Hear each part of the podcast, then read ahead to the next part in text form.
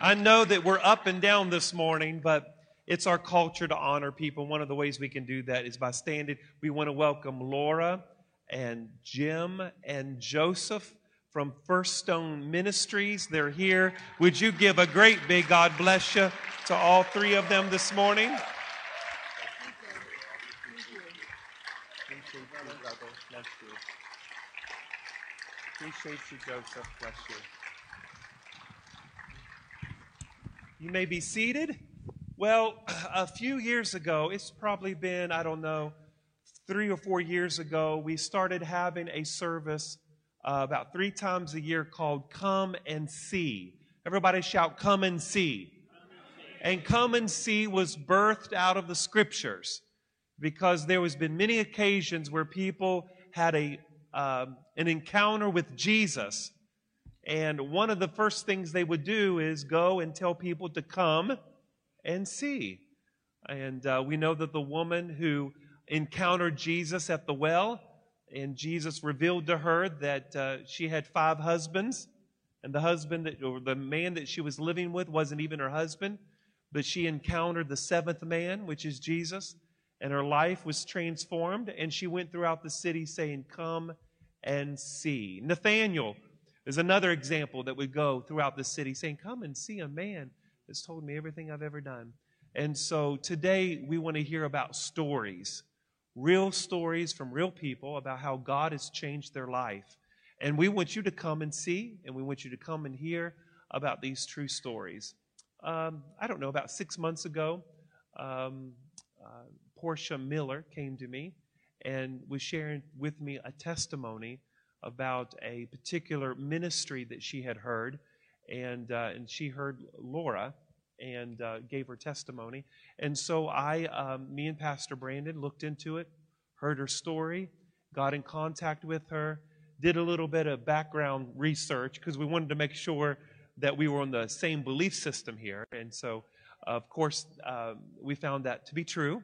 And so, through a process of events, we invited Laura from First Stone Ministries, and uh, also Jim and Joseph also works within that ministry with Laura. And so, they all three have a testimony about what God has done in their life and through their life. And so, this morning, it's going to be kind of like an interview process. Um, I'm going to let them do most of the talking. Uh, but uh, I'm going to ask a few questions, and then at the end of the interview, I, we're going to give you the microphone. If you have a question, you're more than welcome to um, ask some questions, all right? So, first of all, just kind of go through the line here or go down the and just tell us your name. And then, after you tell us your name, uh, we'll start with you, Laura, and kind of explain to us what First Stone Ministries is all about. Okay. And then we'll get into your story. Right, yeah, um, I'm Laura Perry. Laura Perry. Jim Farrington. Jim. Joseph Teeson. All right. And so, Laura, tell us about First Stone Ministries. Uh, First Stone Ministries is a ministry based out of Oklahoma City, and um, we call it a ministry of sexual redemption. We um, help those who have um, had any sexual or relational brokenness. That can be a wide variety of things. Um, but really, we just uh, want to point people to Jesus and that, you know, the power that He has to transform lives. All right. So it's out of Oklahoma. How how how long has the ministry been in existence? And where do you get? Why is it called First Stone?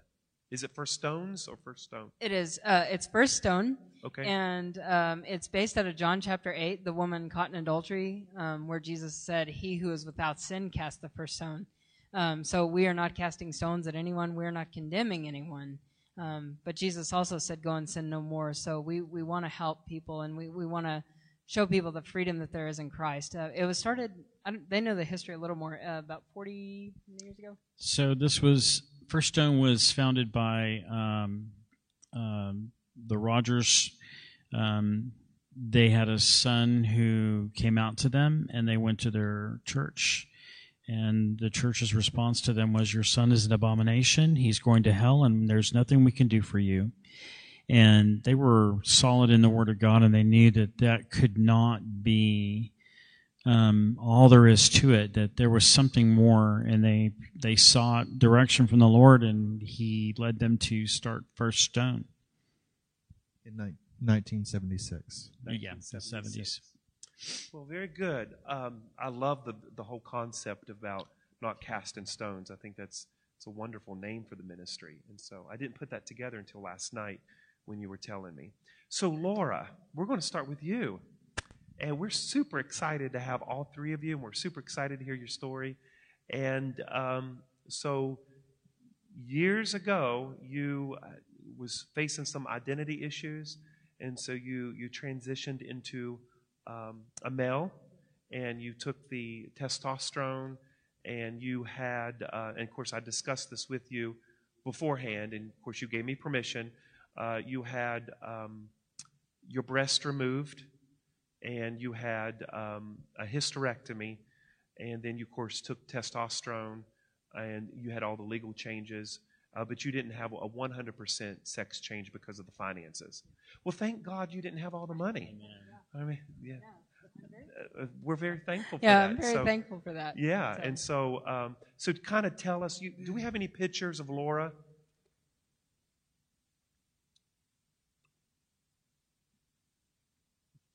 So, Laura, if you kind of start from day one and your struggle, and and kind of explain what happened here and how the Lord brought redemption into your life. Yeah, I really, um, you know, when I went into that lifestyle, I was 25 years old, and I would have told you that I was born that way, that I had always felt that way, and I could remember as a very young child having those feelings, and I was absolutely convinced it's who I was. And by the time I embraced it, it was like if you didn't affirm me, then I wanted you out of my life. Um, but I look back now, as the Lord has healed me, now that I've come out of it, I can see some of the things in childhood, some of the lies I believed. Um, I didn't have a very good relationship with my mom for a lot of reasons, and I don't blame her at all. I and I always want to emphasize that to parents. We already have so much guilt, you know, but the enemy um, can come in and bring little lies, and I I just believed that my mom didn't love me as much.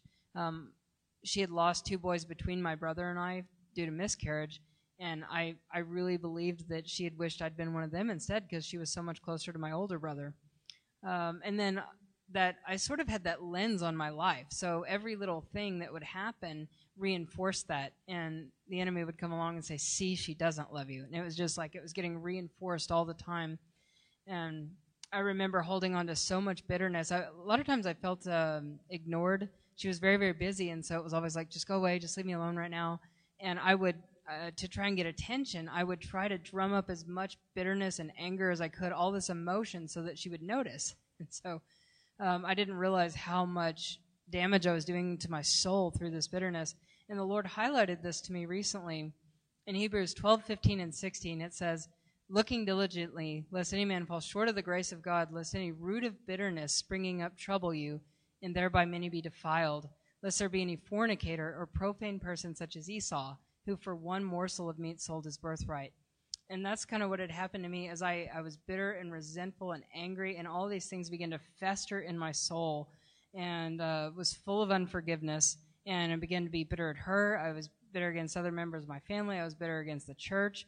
Um, and it was like the, the more that i tried to fix this in my own ways i was trying to act like a boy and i was trying these other ways to fix this um, then i would I, I thought everybody else was rejecting me because i was awkward around the girls i didn't know how to relate to the girls so I thought the girls were rejecting me. I look back, it was my own awkwardness and my own, um, because I was trying to be somebody I wasn't. But then I, I started um, hiding deep, dark secrets. I was molested when I was eight. And then I started messing around with my other friends. I became very sexual. And so I had this sort of secret life that I was living, and I wasn't telling anybody. And so I was full of just um, secrets and bitterness. And I was going to church. I was looking the part. I, I don't know how many times I had dedicated my life to Jesus. I'd said the prayers, but it never changed my heart because I never really submitted myself to God. I never really like I believed it intellectually, you know, but I never it I never let it change my heart because um, I never surrendered myself to Him. It was always just this head knowledge I had. Um, but when I was 25, after many years of sexual brokenness, um, I had in high school was just giving guys everything they wanted, and I thought that I would find happiness through these other men, sort of living vicariously through them. Um, but it was just never working, and the more I was just dumped and rejected and treated just like trash over and over and over and over again. And I finally thought, you know, if I if I was the man, like this is the problem. This is the reason these relationships never work out is because I was supposed to be the man. If I was the man, then you know I would know how to treat a woman properly. You know, like everything that I wanted from men, it was like um, if I couldn't get that from them, then I had to become that.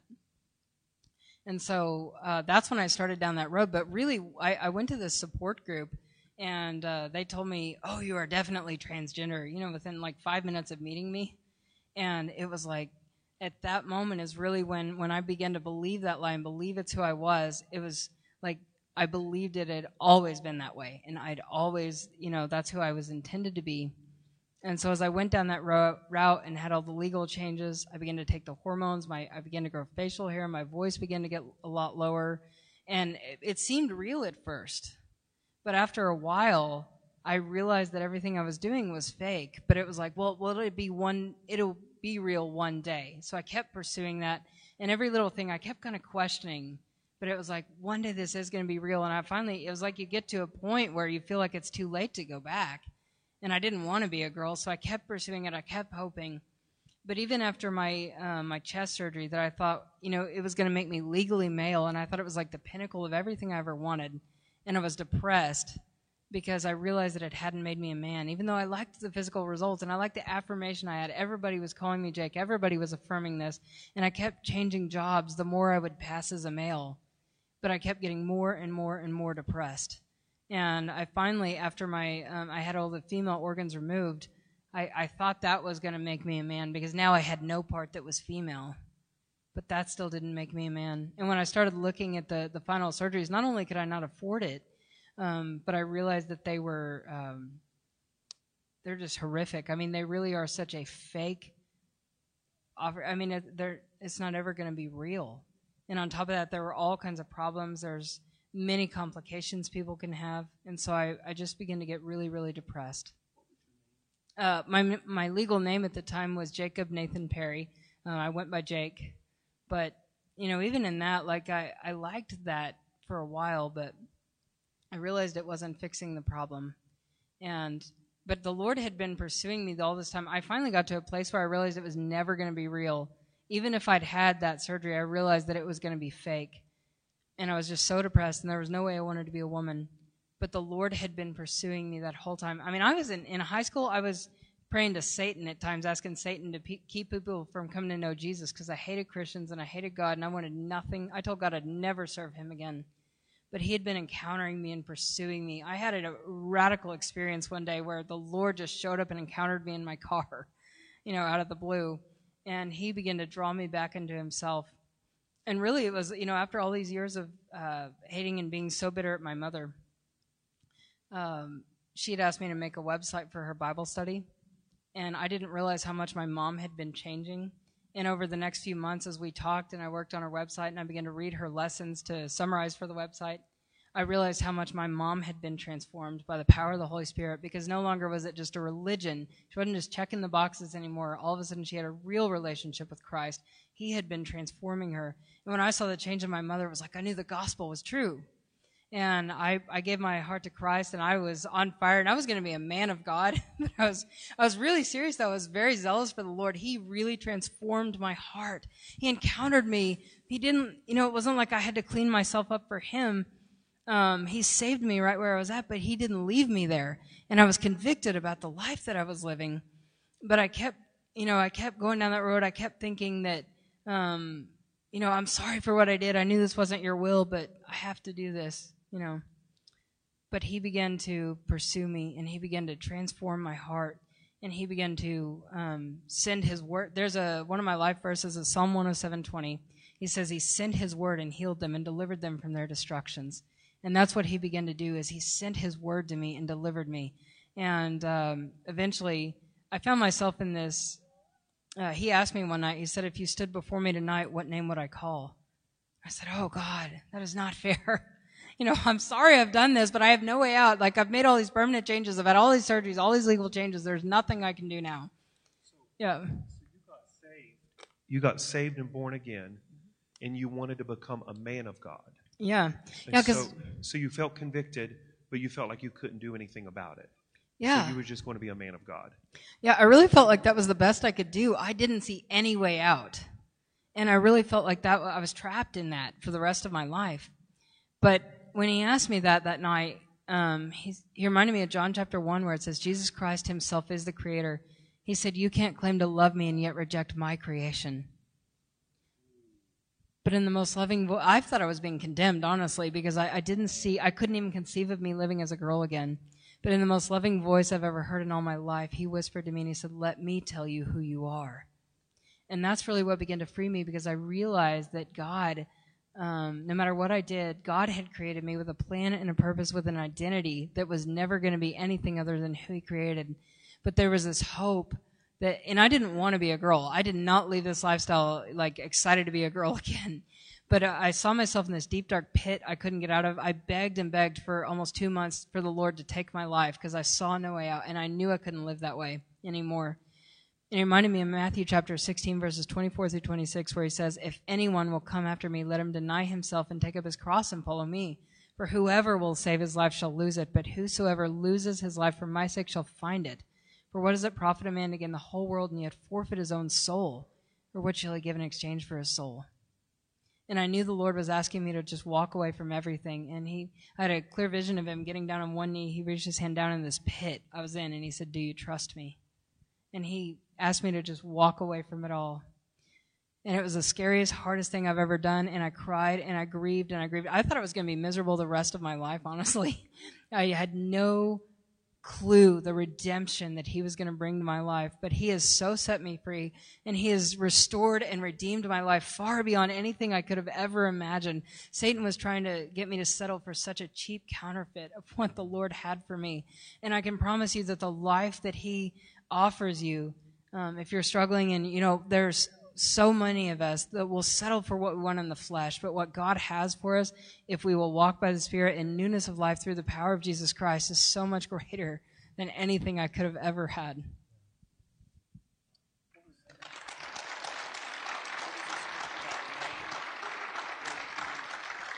Share, share the scripture with the church about the scripture you shared with me concerning about your struggle about going back to being a woman and the Lord gave you a scripture.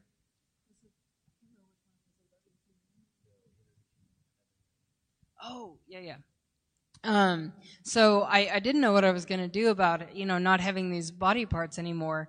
And uh, this one I don't have exactly memorized, but Jesus basically said, you know, if your eye offends you, then pluck it out, or if your your hand causes you to steal, then cut it off.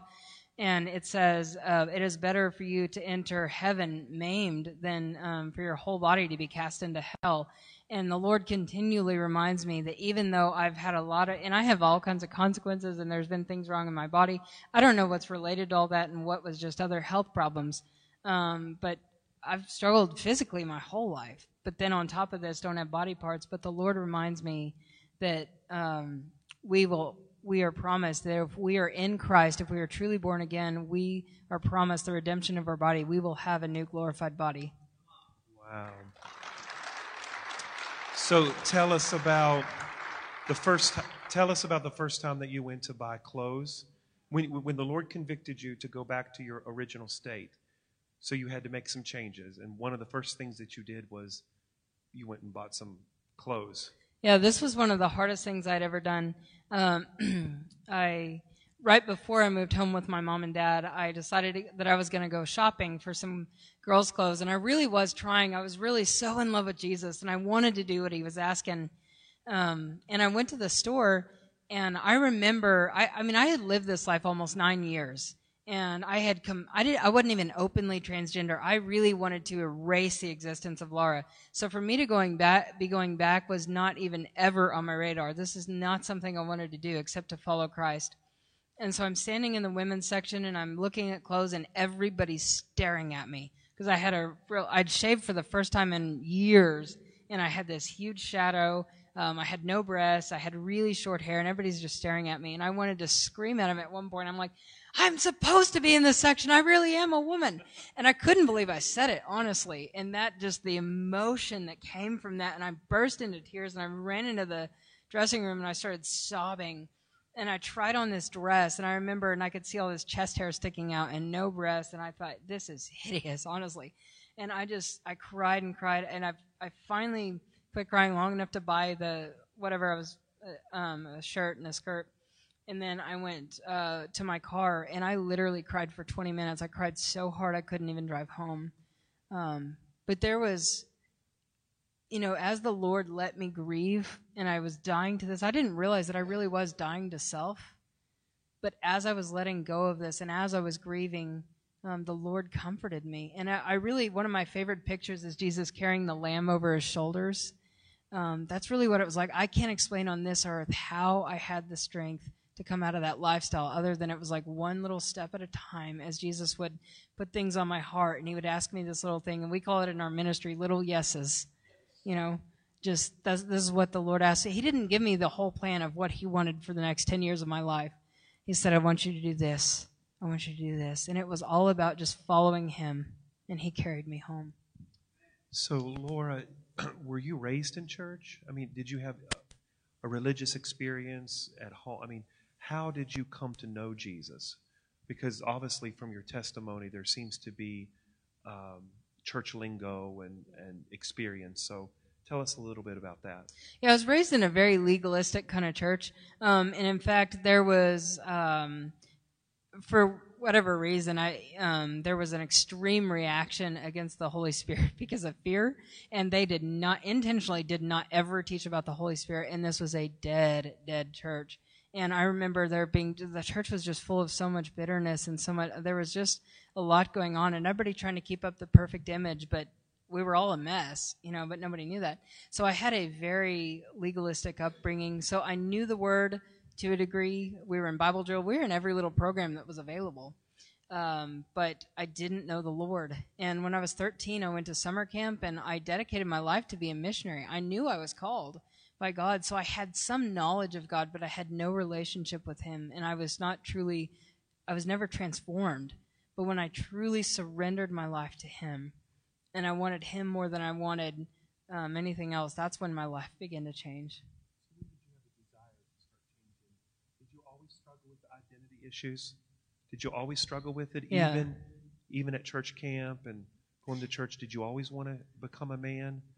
I did, but it was it was different back then because you know it wasn't popular in the culture, and I'd never heard the word transgender.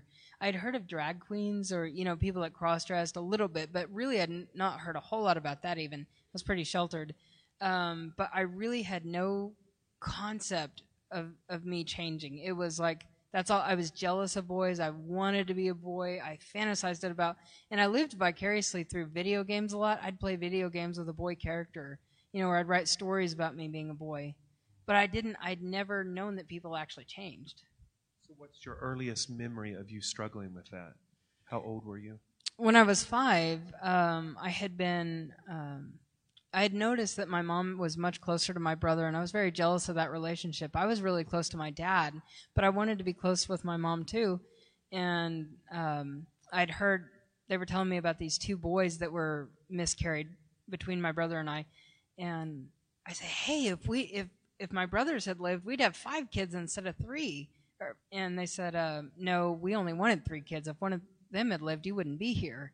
And I think that they really meant that as a blessing, but to me, it was like this survivor's guilt, or uh, like in my head, it was like God killed my brothers, you know, so that I could be here. And then mom wishes I would. I really believe that she would have wanted me to be a boy instead.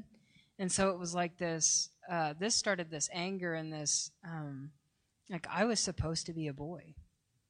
So, so even though you were struggling with this at an early age, do you think that there was anything in your environment that kind of fed the desire to be a male? Is there anything that would nurture that desire? Like, for instance, you said the relationship with your mother is a contributing factor. Yeah. But would you anything else? Was porn involved? Was anything else yeah, I, I didn't get into porn real early, but um, but I was molested when I was eight, and then through sexual interaction with other kids, and it just brought a lot of confusion and distortion.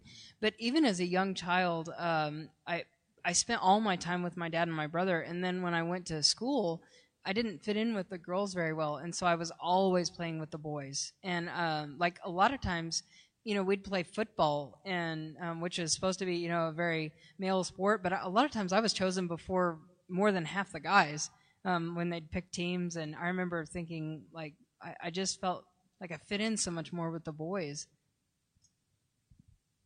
So, what's your perspective about?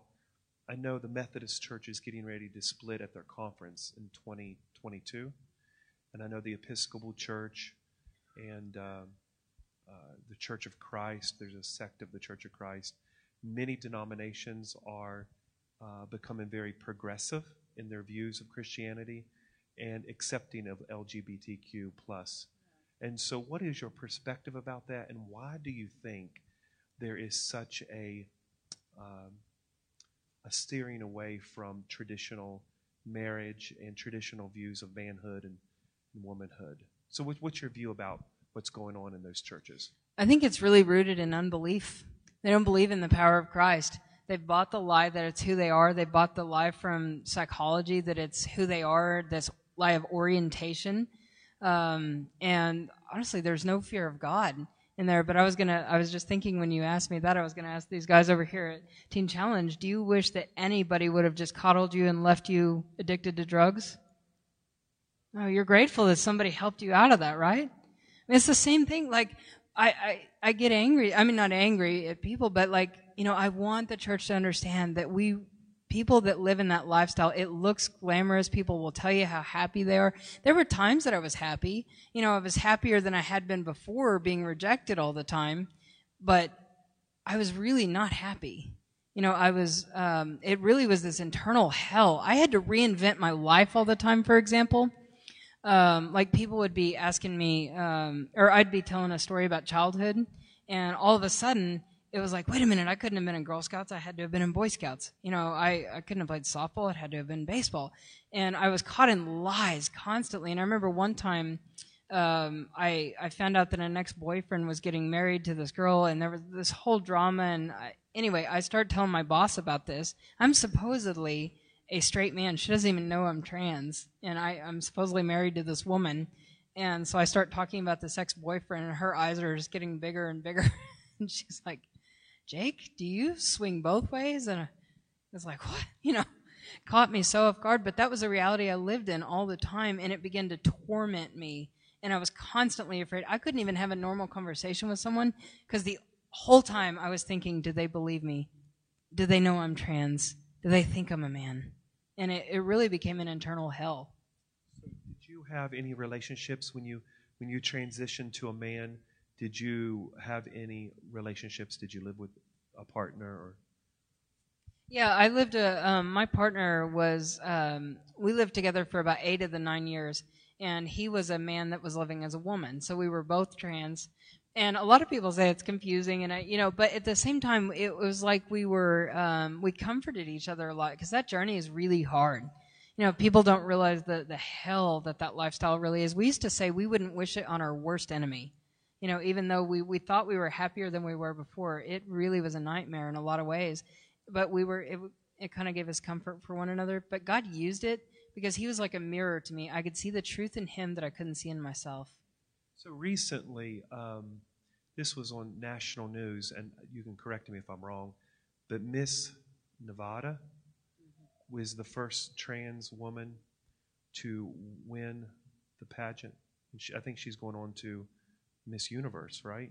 Is, yeah. that, is that correct? Uh, I'm not sure. I think, I don't know if they have to go to Miss USA first, but yeah, I mean, we can Maybe look it was at. Miss USA that she won I'm not oh, you sure. might be right. Yeah, I can't remember. But anyways, so she's had the complete sex change, Yeah. and uh, you know, from the outside, you would never assume that she Right. was ever a man, you know, um, because she's done everything. And and uh, so, what would you say?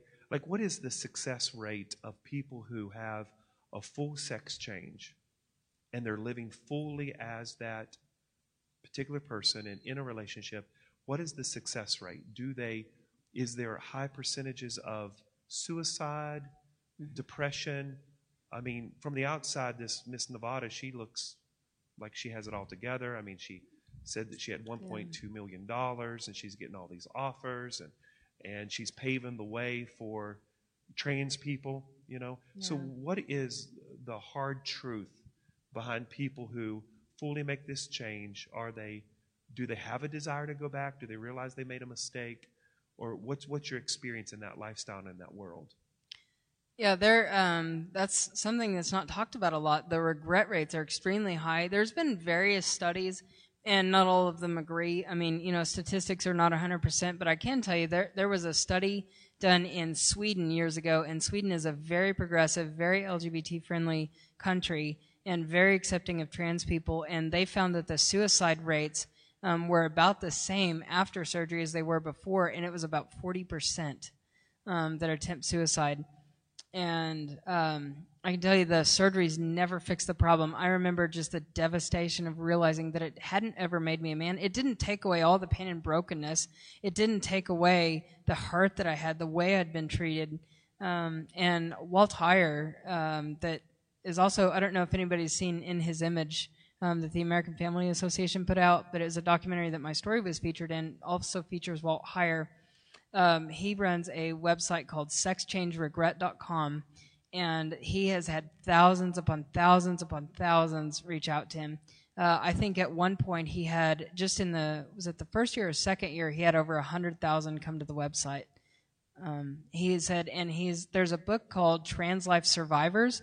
If you want some insight into some of, and not all of them in this book came to Christ, um, but this is just people that have regretted and I think there are 30 stories in there of people with regret, and they all say the same thing or about the same thing that no matter what they did, it was never real. So, Laura, how long has it been since you made the transition back to being a woman? How long ago has uh, it been? It's been almost exactly five years. I think next week will be my five year anniversary. Five years. so, we discussed this last night, but. Um, so, do you have any plans on getting married? And what is your journey like being single and trying to navigate through all of that? Because I'm sure it's an adjustment and a different way of thinking. Yeah, it's been hard because I, you know, I didn't want to leave my partner. That's one of the hardest things I've ever had to do. Um, and I really, I, I wanted to get married. I, I really, um, I struggled when I first came out. I didn't know how to be single. I'd had somebody almost all my life because, um, when I was very little, I had this boy that I called my boyfriend from when we were three till we were 12. We called each other boyfriend and girlfriend. All of my formative years, I had that as like part of my identity. And uh, so, anyway, I, I had never been secure in being single. And last year, the Lord was, and I, I don't know, I would love to get married one day. I mean, I don't know, I've wrestled back and forth. I, but um, he reminded me of the verse that says, Thy maker will be thy husband and I, am open to getting married, but at the same time, for the first time in my life, the Lord has made me secure in who I am, and I don't I don't need that anymore um, to be secure. So that's been a very very hard journey for me. Thank you, Laura. Very very good. Amen. So, Jim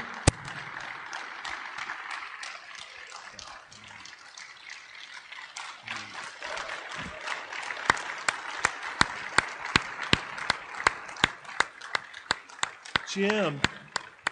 So, Jim and Joseph, you're also part of the First Stone Ministries, and uh, you kind of travel with Laura. Do you travel with Laura sometimes?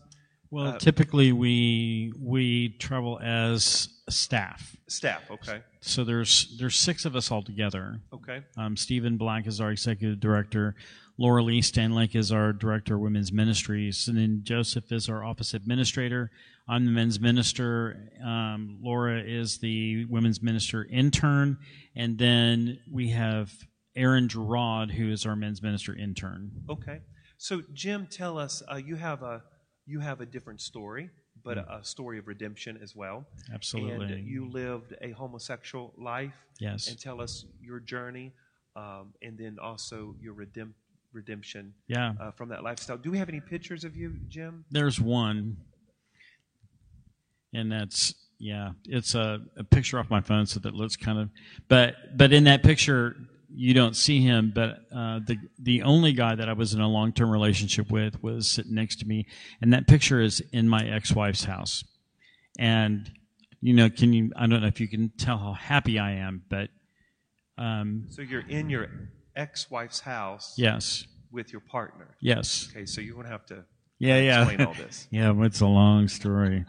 Uh, so, um, I grew up in an environment where both my parents were really disconnected from broken backgrounds themselves.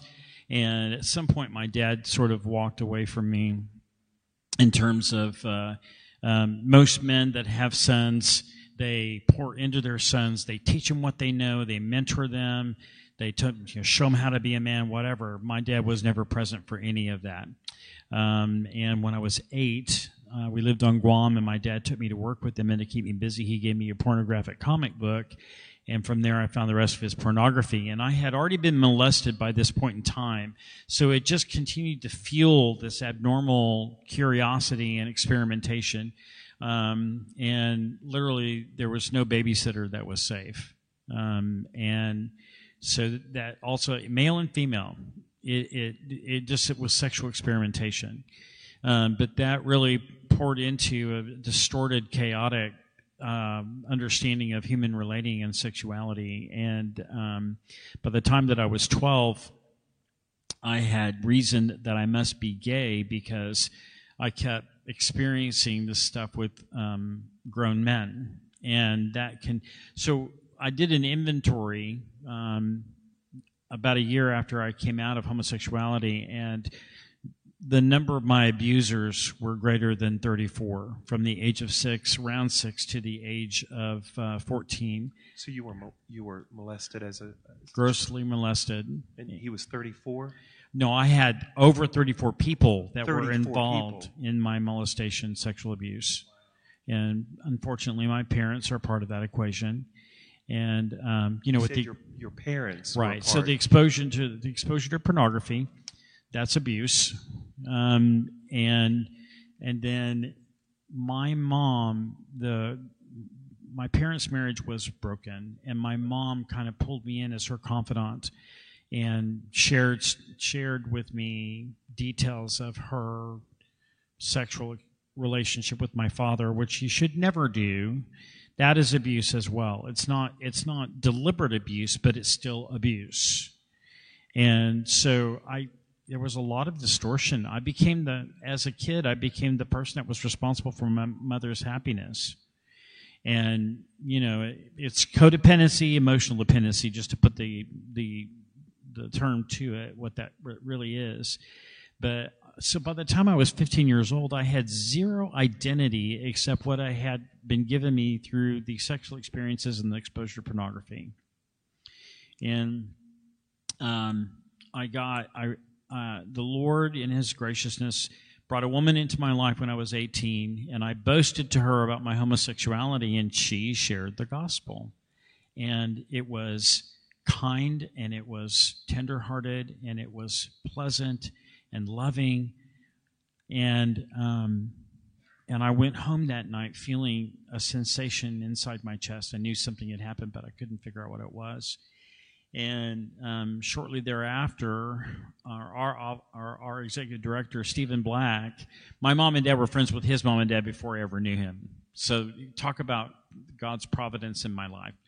Um, but but he he began to come into my life and and and continue to water with the word and his own testimony of coming out of homosexuality. And eventually that brought me to receiving Jesus as Lord and Savior. But I did not so just as she quoted from Matthew, Matthew 10:39, Jesus says the same thing, he who lays his life down for my sake the same will find it. I did not that was not an act of laying my life down to find him. I just did did what what was the thing to do in my head and in my heart.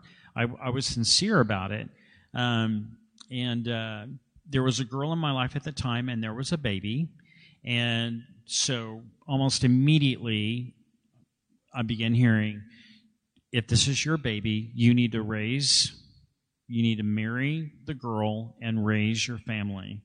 And so I just did what I was told to do. There was there was no thought process around that like, well, shouldn't we get, you know, marriage counseling and you know, am I capable of being a dad and a husband? I just did what I was told to do. And so I married a woman that I wasn't in love with and I wasn't attracted to, but I loved. She was my friend. And so we were in a marriage relationship for three years, and it was a disaster um, because she was in love with me, but she wasn't. I, I was con- I, I began to act out during our marriage because I wasn't actually dealing with trauma from abuse, all the, all the brokenness from the abuse, and it, it violated that covenant, and she got very wounded, and we we ended up splitting up um, in 1987. We had made it an agreement that she was coming to Oklahoma City. We were in Texas, by the way. She came to Oklahoma City to get counseling with our pastor there, and I went to the pastor of the church that we were going to there in Texas, and I heard the same thing from this pastor that the Rogers had heard. There's nothing I can do for you. I can't help you. And and so I'm left with this idea that I'm stuck with this and then to fathom the idea of continuing on in a marriage the same way we had been for the last three years, there was no way that that I could fathom continuing on. And so I told her I want a divorce, and um, we had two children by that time. And so we split up, and she went into lesbianism, and I went back into homosexuality, and. Um, and so I, I continued on in homosexuality from about probably 88 to 90, 1999. Um, but in all that time, I knew that homosexuality was wrong. There was not one time that I thought it was okay. And I even had a friend that tried to talk to me, convince me to uh, that I could be gay and Christian. And it was a very offensive thought in my heart when I considered it. Um, so I I did not go down that route. Um, and God, in His mercy, as as I really began to yearn for freedom, uh, because you really do become a slave um, when you're overcome by the thing, by by your own brokenness, and um, um, the Lord began to bring people into my life that that mirrored His presence and mirrored the truth, and loved me where I was at. And um, I had an encounter one night at the restaurant where I worked where um, I won't go into the details of it, but I had a complete stranger lady look at me and say, You're going to think I'm crazy, but God wants to talk to you. And um, He's trying to get your attention and He wants to talk to you. A father wants to talk to his child. And I just about lost it. You know, you're not crazy. Um, and I had her write it down for me and um, I keep it in my Bible. I have it laminated, and um, but it's a reminder that the God of all creation was calling my name, and that's what it says. The God of all creation is calling your name, and it's a serious matter. Is what she wrote. It's a serious matter, and I knew that it was. But I'm just like Laura, I didn't know. I didn't know how to get free. I didn't have a dad that pursued me and loved me and nurtured me and told me how wonderful I was. The the men that abused me were the ones that told me that. And and so the the the prospect of god the god the father is trying is calling your name and he wants to talk to you. A father wants to talk to his child. And i i had no concept of what that meant. Why is he pursuing me? Why do i have value? You know? But but I, I continued to be more and more miserable and then from 96 to 99 i tried very i tried to get free and I would cut out all the behavior, but I didn't I didn't deal with the heart. And um, and I would end up going back, and all my coworkers would say, "Well, Jim goes through this every six months." And um, eventually, the Lord, in in His wooing me and drawing me, really brought me to that place where I said, "I, I can't do this anymore." And I said, "If it kills me, I'm going to follow you, because I can't live like this." And and in three years of not being able to get free in my own strength, in that moment of truly laying my life down and saying, "You're the Lord," and I'll I'll obey you and follow you all the all the days of my life. In 24 hours, I knew something was different. I, I folks, I, yeah, I mean, it's all him, right? It's all him. Um, and it's like he was like, okay, now we can go somewhere. But the relationships I had in my life at the time, I, I, I drank almost every night. We partied all the time. We all smoked the same cigarettes. I mean, it was, you know, it was a lifestyle. And these people would come by my house and they'd say, "Hey, let's go. We're going to go to the bar. Let's go." I'm like, "No." For the first time, I could say, "That's not who I am. That is not that is not the life I live anymore." And and and the Lord took me on this journey of rediscovering my masculinity and the and the things that were good about me and revealing how I had and we are all created heterosexual. I only struggle with homosexual sin, and that changes the, the, the perspective. It changes the landscape of this battle because it's no longer something that's all encompassing. Um, as living as a gay man, most of what you'll see is they, they wear it like a garment. So your hair is gay, your clothes are gay, your cigarettes are gay, the drink you're drinking is gay, your shoes are gay. I mean, it really is like that.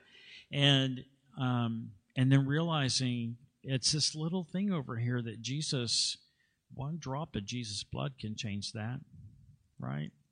And realizing who I am and how I've been made. And now here I am. I I know who I am and I'm walking in freedom and it doesn't and it's not a perfect picture. You know, I still deal with self-hatred, I still deal with self-loathing. My coworkers will tell you that that is a battle that I fight because I grew up with that. I grew up in an environment where everything I did was wrong and nothing I did was right. And I heard that. I heard that from my father. What's wrong with you? Why can't you do anything right? Why can't you do this? Why can't you do that? And it became a inner dialogue with myself what's wrong with me? Why can't I do anything right? Why can't I do this? Why can't I do that? Um, and learning that that I, I that Bible that I have, I have to speak that truth. That is what God says over me, not what they what I've heard in my my heart over my deficiencies. Good, Jim. I read a book one time and said that Jesus may be in your heart, but Grandpa may be in your bones. Yeah. So just because Jesus is in our heart, don't mean that we don't have to still struggle with issues. That's And right. It's, called When the, it's called sanctification.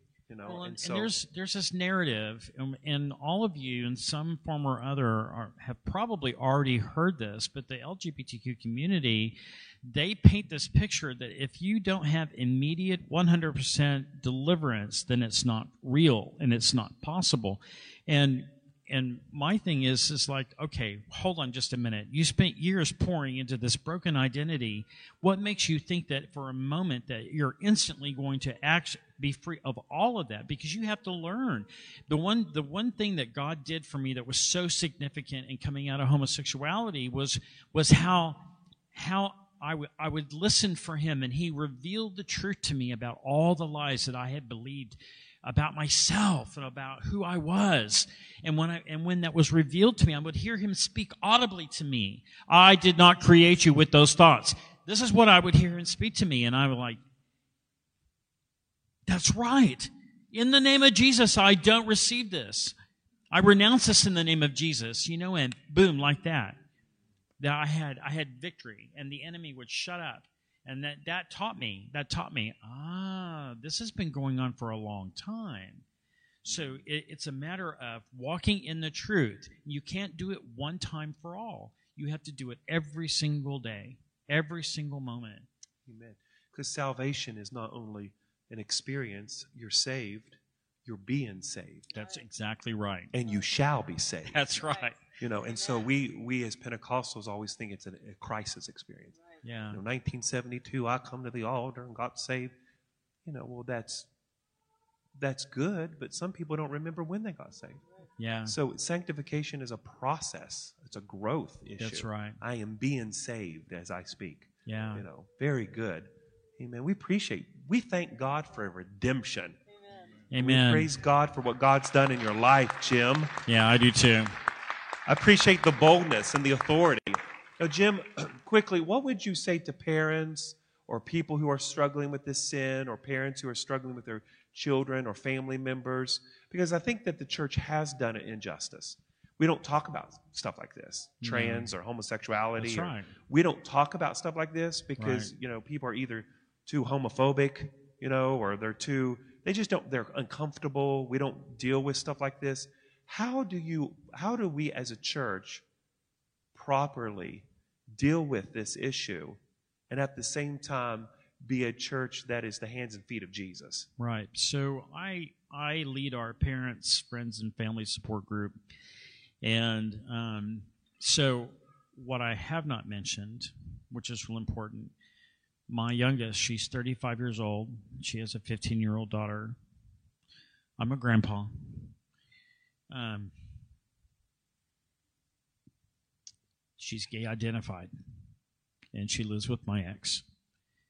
And um, so what I what I come to the table with for our parents is that I'm the representation of what they're hoping and yearning for in the lives of their children, but I can come alongside them in their grief and their pain because I understand it. Um, in dealing with parents, um, there's there's there's such a, a plethora of things that the parents come to the table with. Namely, they feel responsible. One of the first things that they that they respond with when the when their child comes out to them, or um, you know something along that landscape. Where did I fail? It's my fault. I did something wrong. And this this immeasurable guilt that they come under um, and so we have to we have to continually reiterate the truth. Your child has been making these choices on their own. It is not your fault that they're making them. And and you know, um, even even my daughter, my daughter says oh, to me, and the Lord's doing a work in her. He's drawn her to me in ways I'd never fathomed, but I've been praying for for years and she says, "Dad, I want to be a better mom to Emma than I than mom was to me." And I have to to tell her, Becky, your mom did the best she could with everything that she had, and you have to remember that that she might not have come to the table equipped to be the best mom that she could be, but you have to give her grace. Um, so you have the aspect of the guilt, and then you have you have the the it's hard for parents to let go and let God. Just like in your testimony, your mom tried to fix you, right? So the, the temptation is if I can just do this one thing or say this one thing or if I write this one letter or if I just, you know, point them to this one video or give them a DVD, I'm going to make everything better and then I am off the hook. And it's like the whole time I'm telling them, God is not up there waiting for you to do something so then He'll move in the life of your child. He only wants you to move out of the way. Let Him have them. Let Him have them. You can't change them, but He can. And that is probably the worst temptation that most of these parents have is that they are constantly laboring under what else can I do? What else can I say? So, so what we encourage all the parents to do is you surrender to that. You, you surrender and yield to that in your own life. Stop focusing on your child, put them in the hands of Jesus, and focus on your own walk with them because, because your life is actually the written epistle that your child will read. And as they see God moving, this is one of the things my daughter, she stopped talking to me several years ago because I, I am a representation of what brings guilt into her own heart because she knows that it's sin. And last year, out of the blue, um, she calls me and says, Dad, I want relationship. I've never had a relationship with this child, but she was a pray for baby. I asked God for her, and He gave her to me. And um, and then pouring out her heart you know, all my relationships have been bad. And I'm thinking, I know they were. Um, so rather than tell her or harp on her or, you know, read the scripture to her or tell her about this movie or whatever, I just tell her about my life. I just live my life openly before her and I share with her what Jesus is doing in me.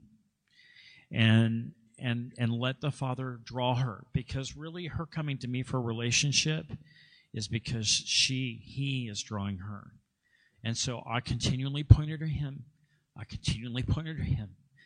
And when she does, and she will, when she does come to me and say, Dad, I want to be free like you are, I'm going to say, I'm right here and I will walk with you every Yes. step of the way to help you realize who you are in Him. Very good. Amen. Thank you, Jim. Very, very good. Very good. Last but not least, Joseph. Yeah, Yeah. so um, I uh, when I was uh, man, you're a tearjerker.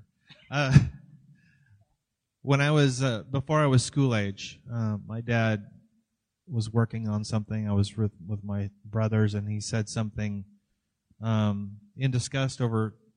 He was mending fence, and he used the word "stupid." It was not directed at any of his sons but Satan caused that word to, like an arrow, into my mind and my heart. And from that point on, I believed I was stupid. And, and it planted an offense in my heart toward my dad. Um, and so everything that matched, like Laura Perry said, everything went through that kind of a lens and just made my relationship with my dad like all the worse and my self-esteem as well um,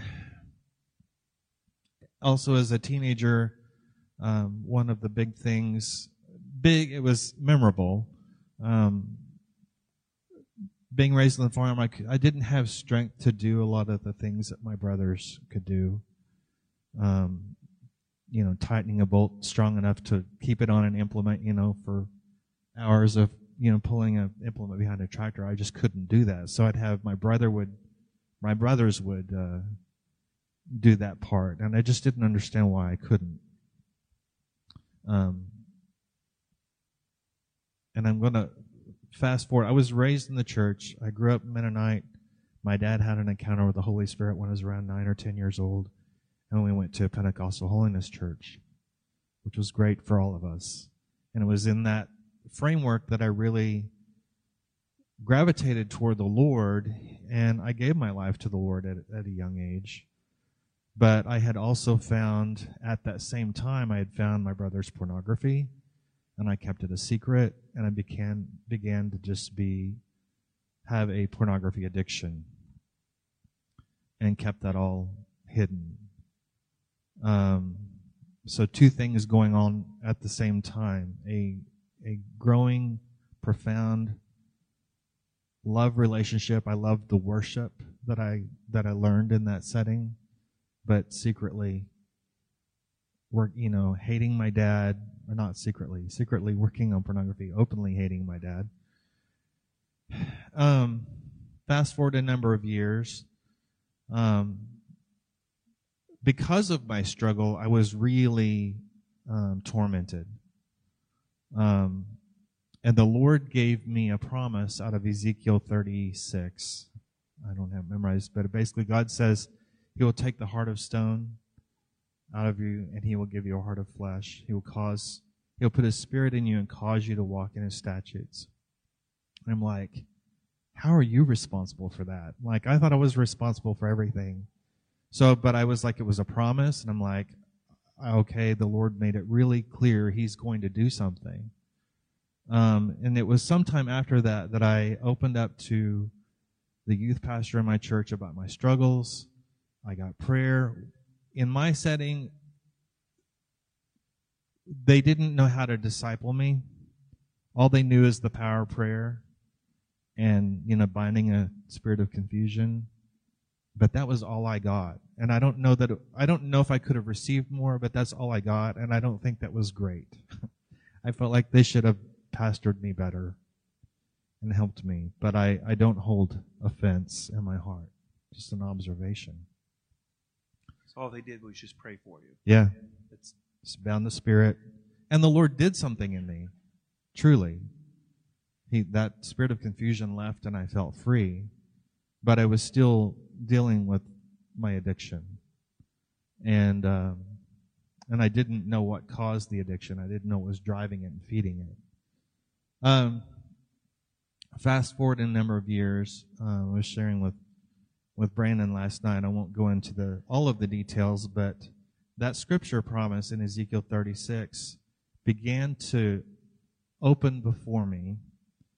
Um, I don't share this a lot in my testimony, but because I'm amongst people that will understand, our youth group had an outpouring of the Holy Spirit in a revival.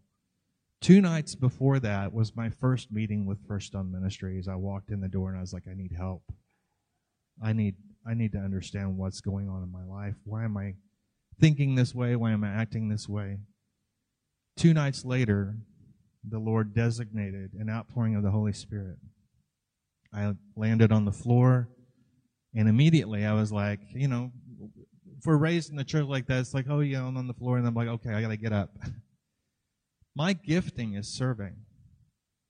Um, and I was like, I got to get up. I need to serve. You know, I need to serve the youth group, whatever, all this stuff. And the Holy Spirit's like, no, you're not getting up. And I'm like, that's ridiculous. I've got to serve. You know, I don't know what I was going to do, but I got to serve. And the Holy Spirit's, no, you're not. And I learned to, I mean, after a lot of mental battles of fighting and going, okay, I'm just, it's stupid. I'm staying here. But the Lord, this, this harkens to the story of Mary and Martha. I, in my gifting, it's so natural just to serve and serve and serve and, and really discount the need to sit and listen for Jesus, listen to his words. But it was in that moment the Lord was like, no, you're going to receive from me. And it was an extended revival of several months. So the Lord simultaneously using First Stone Ministries and our group, and that experience, the Lord was really undoing. Um, he was pouring into me. He was like, "No, you need to receive my love," and He did. There's a lot of examples in that. Um, and it was in First Stone. I came on First Stone staff of First Stone a year later after that, after I graduated high school. And for me, my my healing progress, one, you know, I forgave my father. I learned how to do all of that. Um, it, has been. I don't know if it looks different. It, it feels different. I just was like, you know, I went to my boss. I was like, hey, there's technologies where we can put on our computers to keep us safe from the internet. You know, I need I need help. You know, and so we signed up to Covenant Eyes, and because of me, I needed it. And then I started locking down my phone for a while. I had to get rid of my smartphone. I had to get a flip phone. Um, anyway, I just that all these things were practical helps that really helped me to stand. I think you guys understand this, but we all need it. We all need these things. It's so easy just to click and find something and fall into to lust, um, lust of the eyes, lust of the flesh. So all of that's in play. In 2010, uh, I was 40 years old. I had just recently gotten um, health insurance for the first time as an adult. And I'm like, you know, I should go to the doctor and get a checkup, and um, just kind of doing an adult thing and taking responsibility. And I walked in in January, met, you know, had hadn't seen this doctor ever before, and he's he had some observations and he handed me some papers. You know, at the end of the meeting, he's like, I want you to read these.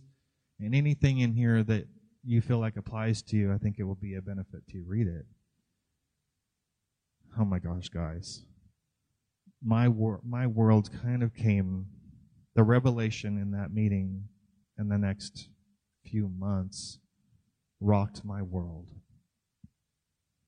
Um, in about two months after that, we had a genetic test run. And uh,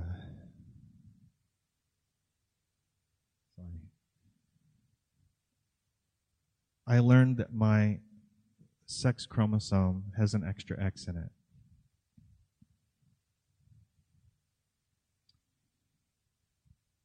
So men, you're you're XY. And women, you're XX in your sex chromosome. And I have an extra X in there. and that medically speaking is I am an intersex person. Uh, I was really angry uh, at this new revelation. I hated it. It brought it brought a lot of uh, frustrating realities to my world. Plus, it's hard to talk about. Back then, you know, it's like you're learning this stuff. It's like, how am I going to talk about this? and you know, it's like there's not very many people, and I was very private. I didn't want to say anything.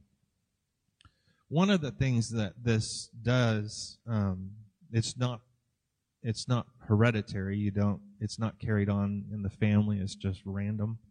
One out of five, they say maybe one out of 500 men have it.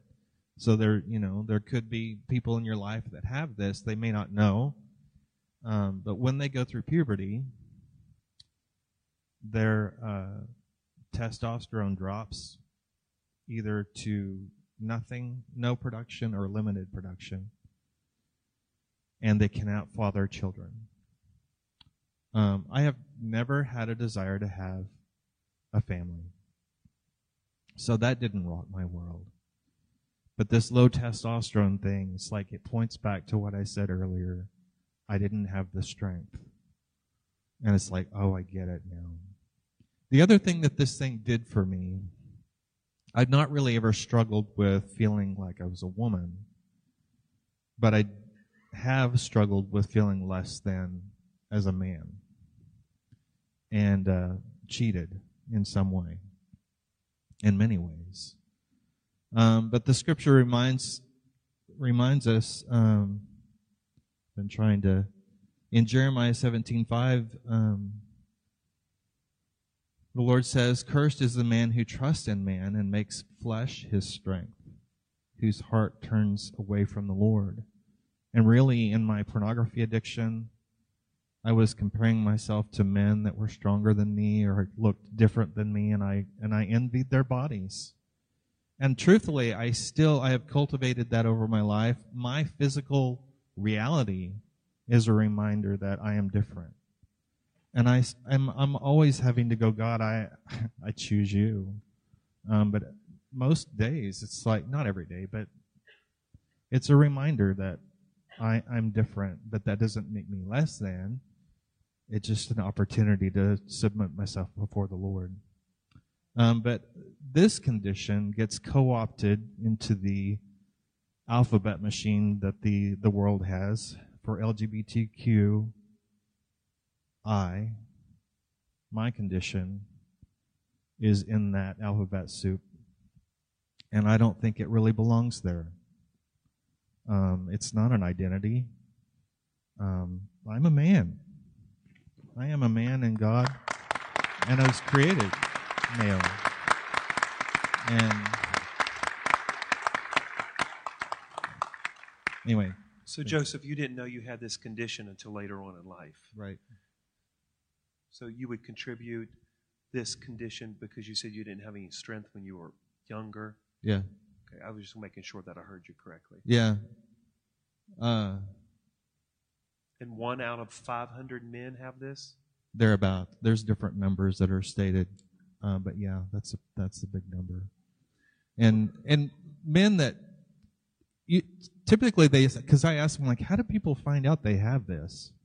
Sometimes it's if they have issues. So all all genetic disorders are on a spectrum. So you have the bell curve, and there are people that have my condition that fall, you know, on the outskirts of the bell curve, and they're they do have learning disabilities they have issues with understanding or holding out a job and doing different things, relational skills.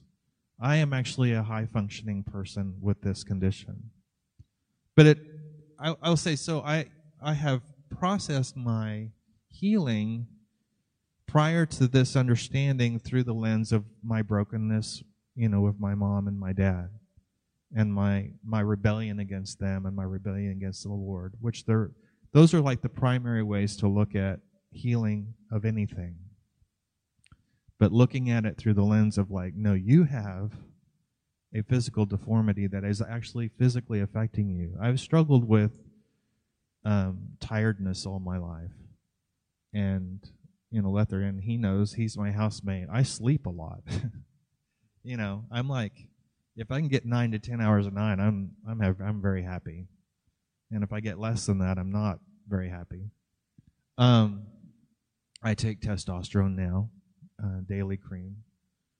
Um, but having to process my healing through that lens, it's it's different. Very good. Well, we celebrate his redemption and his story and what God has done in your life. Joseph, we appreciate you. Would you give it up for Joseph? Amen. All right, the last five last five minutes, we're going to have some questions for all three of them very, very quickly. So Pastor Brandon and Pastor Sean quickly come and grab a microphone and go through the audience if, if somebody has a question, please.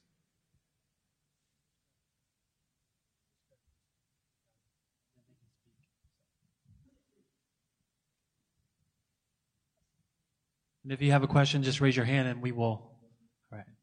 Quickly.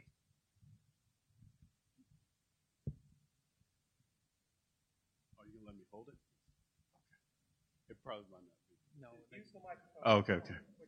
Uh, good morning, everybody. Uh, my name is Michael. Just like a lot of people in here, uh, we have kids, okay, and so or aspire to have kids. So I have three wonderful kids. I have two boys, and I just had a daughter last year.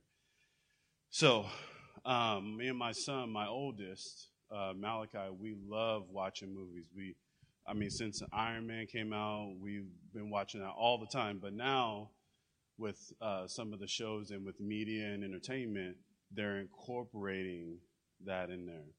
So I wanted to ask you, like, from my heart, because I'm very protective of my children because, and I'll just be transparent as you're transparent, just to be relative. I was molested at one time in my life when I was younger by a family member. And so, any children that are around me, I am super protective. But now with my own kids, I am overprotective. So I find myself losing sleep, going through and their shows that they like to watch and critiquing every little thing and like, okay, they're not watching that. And now the more things as the years have gone on, they're incorporating these types of lifestyles. So I wanted to ask you all, what is your suggestion? Not for me personally, but just how to because I'm I'm trying to keep my kids away from that. I hope that I hope I'm making sense in what I'm asking. So, um, all of you here, uh, can I get a show of hands? Who locks their doors at night? Why? Protection. That's right. So, spiritually, you have a responsibility to make sure that your house is locked down. And you are the gate. You are the gate that keeps the outside world from coming in and influencing our families. And yes, our entertainment industry is, I would venture to say, mostly demonic driven, right? We see the enemy infiltrating. Our, our entertainment industry has been has been prolific with immorality for years, even before you were born, even before I was born immorality has been it's been progressively. I mean like they're coming out with stuff saying now that in the cartoons just alone in cartoons that the agenda the lgbtq agenda has been has been infiltrating cartoons since 1944 and they and they boast about it. They're boasting about it. Um, so so number one don't do anything without the leading of the holy spirit you need we all need the holy spirit to give us direction and guidance because even jesus said be careful what you pay attention to. Be careful what you listen to. And and when we when we look at what the world is coming out with i mean yes lgbtq is infiltrating everything absolutely everything. Nothing I, hardly anything is safe. Um, there's alternatives. PureFlix, um, uh, Angel Video, I think, is another uh, uh, option. But but in terms of being able to provide content that ministers to our children, we really we need to be the one that looks at it first and determines whether or not it's going to glorify God, it's going to uphold the authority of His Word, and that it's going to direct our children to Jesus. And I think that that's a smart way for us to approach all entertainment, including music. Any more questions? Joseph, did you want to? Yeah, I, I wanted to add just that, and I'm not a father, right? I said that. Uh, increasingly, I just kind of see how it's important. Really, we need to we need to stand in who who we are. I always think about like the Jewish what they do. You know, they set them they are set apart and they are different. And they teach their kids the way of you know their traditions now. But they were called to to be different and live different. And that's our example. And yet do we do it? Are we doing it? I mean in the landscape of my church i'm like i see a lot of people like even my my friends at church like they're just watching all the movies that everybody else watches and so it's like and i do i mean i'm guilty of the same. I'm not saying I'm outside of that, but the example is to really be separate and don't ignore the, these issues with your kids. So, like, you know, Johnny down the street is doing this, or your friends, like, but the Lord is calling us to do this, and here's why. It, be a teacher to your kids and say, this is why we're doing, this is why we're choosing this, because the Lord is has a better way, and make the Lord look appealing and attractive to them. Christine? I have a question for Laura. Um, what does your mother think of you now? Surely she has to see something because you ha- you look happy with your big smile. It's contagious. You act happy, and I just wonder if she's like really really proud of you or She is. That's funny. My mom is. I mean, first of all, the Lord has redeemed our relationship so much, and I, I'm. It really has been like in. I think it's in Joel two. It's somewhere in Joel where uh, the Lord says, "I will restore the years the locust has eaten." So not only do we have a great relationship now, but the Lord has given me such compassion even for because she was really transformed. In fact, it was the night that I came out as transgender that she really surrendered to the power of the Holy Spirit to let Him work in her life um, and really begin to let Him change her. And so the Lord had kind of woven our stories together, but it was hard for me when I first came home because I still had so much anger toward the mother I grew up with. And so um, I now had this amazing mother that was loving me and supporting me. She's been my biggest cheerleader. She lays, I mean, she does so much for me. She has killed herself trying to um, support me and do anything she can for me. And she uh, constantly is, um, you know, getting people to pray for me and all these things. So, um, but the Lord gave me such compassion for what she grew up under, and I realized the brokenness she had been raised in, and God's given me such compassion even for her and for other parents. Um, so we really have reconciled, and as I've let go and forgiven. And um, we've forgiven each other because I was a horrible teenager. I mean, I, I put through her through hell. So as the Lord has really, as we've forgiven each other, he's brought such redemption to that relationship.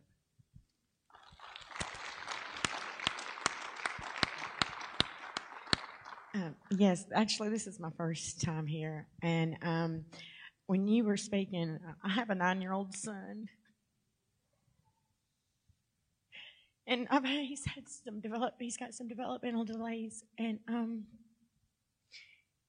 and I, we had did some testing about the genetics, and I, I'm not really, I haven't even, I got the results, and I wasn't even really sure about it. But it's, they said something about the X chromosome, and um, because he has these the tendencies more, and and I and I don't, I grew up in church, and and I know it's wrong, and and I'm, you know, I've been struggling with how I'm supposed to deal with guiding him in the right way because he does seem fem- not really feminine, but there's also in, on his father's side um, perversion.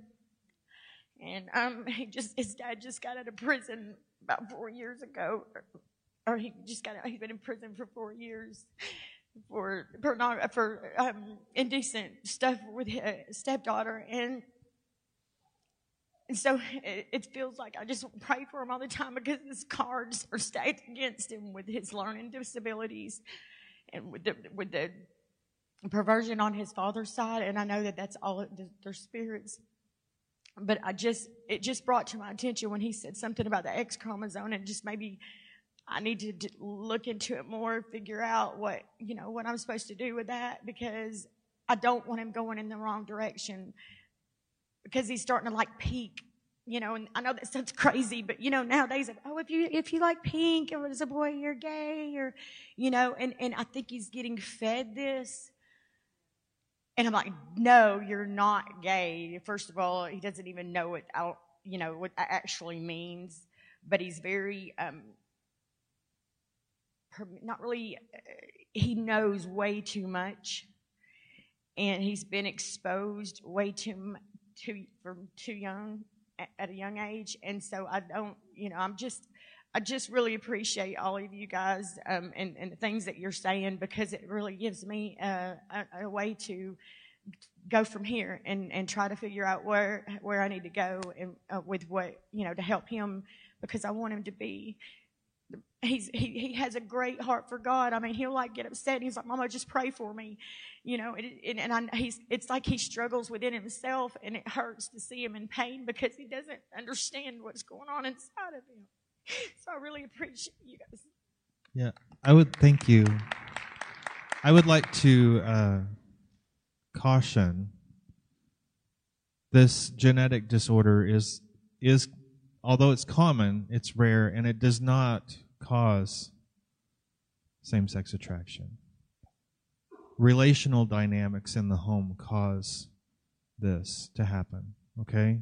And and the attacks of the devil on the mind. That's what causes sexual and relational brokenness.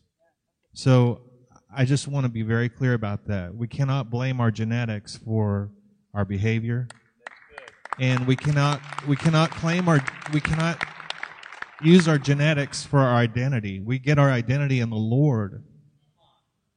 I can't claim it's like, oh, I have an extra X, therefore I can be more, less of a man, or I have an extra X, therefore I can, you know, be more feminine. I can't do that as a believer. I cannot do that. Um, so I just really want to caution that the the need of the hour is our culture is attacking men it's attacking the family it's attacking femininity it's att- it's attacking all of that and your son he probably didn't have a great father i don't know um, bad relationship all of these things that we've talked about that's what's affecting him so there's not like a, a magical thing that's going to be like the answer for any of our kids. It's the Lord. We really need to be praying that the Lord would reveal himself and rescue us out of our pits. This question is for all of you. Um, so, someone who doesn't know the lifestyle that you came out of and were redeemed from, um, when you're in that lifestyle, or you're in those situations and you're not redeemed yet, how does someone like me who doesn't understand show you love in that moment? Because I've had friends that have chosen that lifestyle and I love them as a human. I absolutely love them. If if I could be the one to help them through that redemption, I would want to be that. How can I show someone in that lifestyle the love of Christ. Yeah, there's there's a lot of ways to show love to people. I don't think you know. I think often people are looking for a script or a cookie cutter answer of like, how do I reach that person? But um, you know, if that person was in any other kind of broken lifestyle, or that person, your neighbor that just doesn't know Jesus, um, we share Christ with them, and the Lord may put something on your heart. It's different for every person. I a couple of years ago, I was uh, sick one weekend, and for an entire weekend, I watched hundreds of testimonies from CBN, all about seven or eight minute long little videos. And I realized how individually and uniquely and differently God worked with every single person from all walks of life. And the Lord has really put on my heart that this really is a work of the Holy Spirit. It is Him that we often, in our humanness, um, we want to be loved by other people and we try to draw them to ourselves and we hope they'll find Jesus if we draw them to us.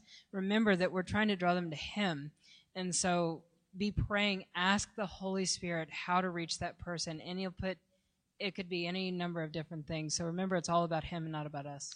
I'm really encouraged that our church today has went to a new level because we're just not here just to talk about just a general sermon.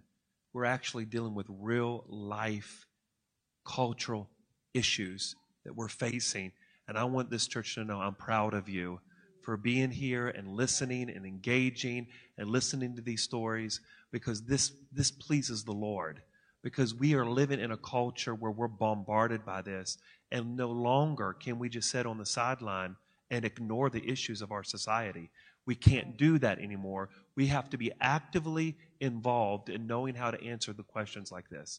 Amen. There was a story that came out where somebody was a trans. They got saved at church, went to the pastor. The pastor said, I want you to go back to your original state he, I think he or she went back, became more depressed because they didn't know how to deal with the transitioning, and he sued the church. So we are living in a culture where we got to know how to answer these questions. And that's one of the first things I asked Laura. Is like, what do you tell people? Like, how do you deal with this issue? And of course, she gave me some awesome advice. But anyway, God is good, isn't He? Is there one more? Jonna, one more? Go ahead.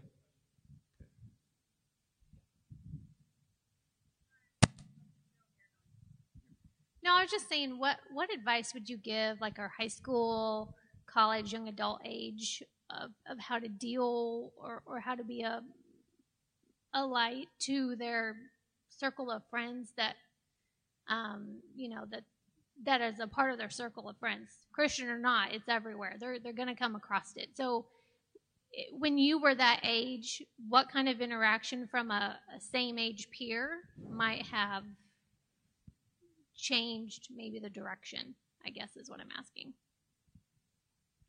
Yeah, I think, you know, um, I the youth group that I I grew up in was so broken. Uh, we all, most of us were out partying and sleeping around, and we were.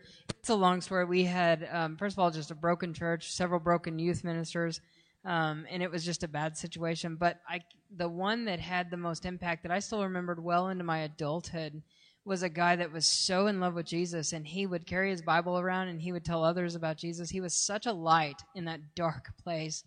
And um, he wasn't necessarily a friend of mine, but he always, like, there was always something that um, I knew he was different. He had something that nobody else had.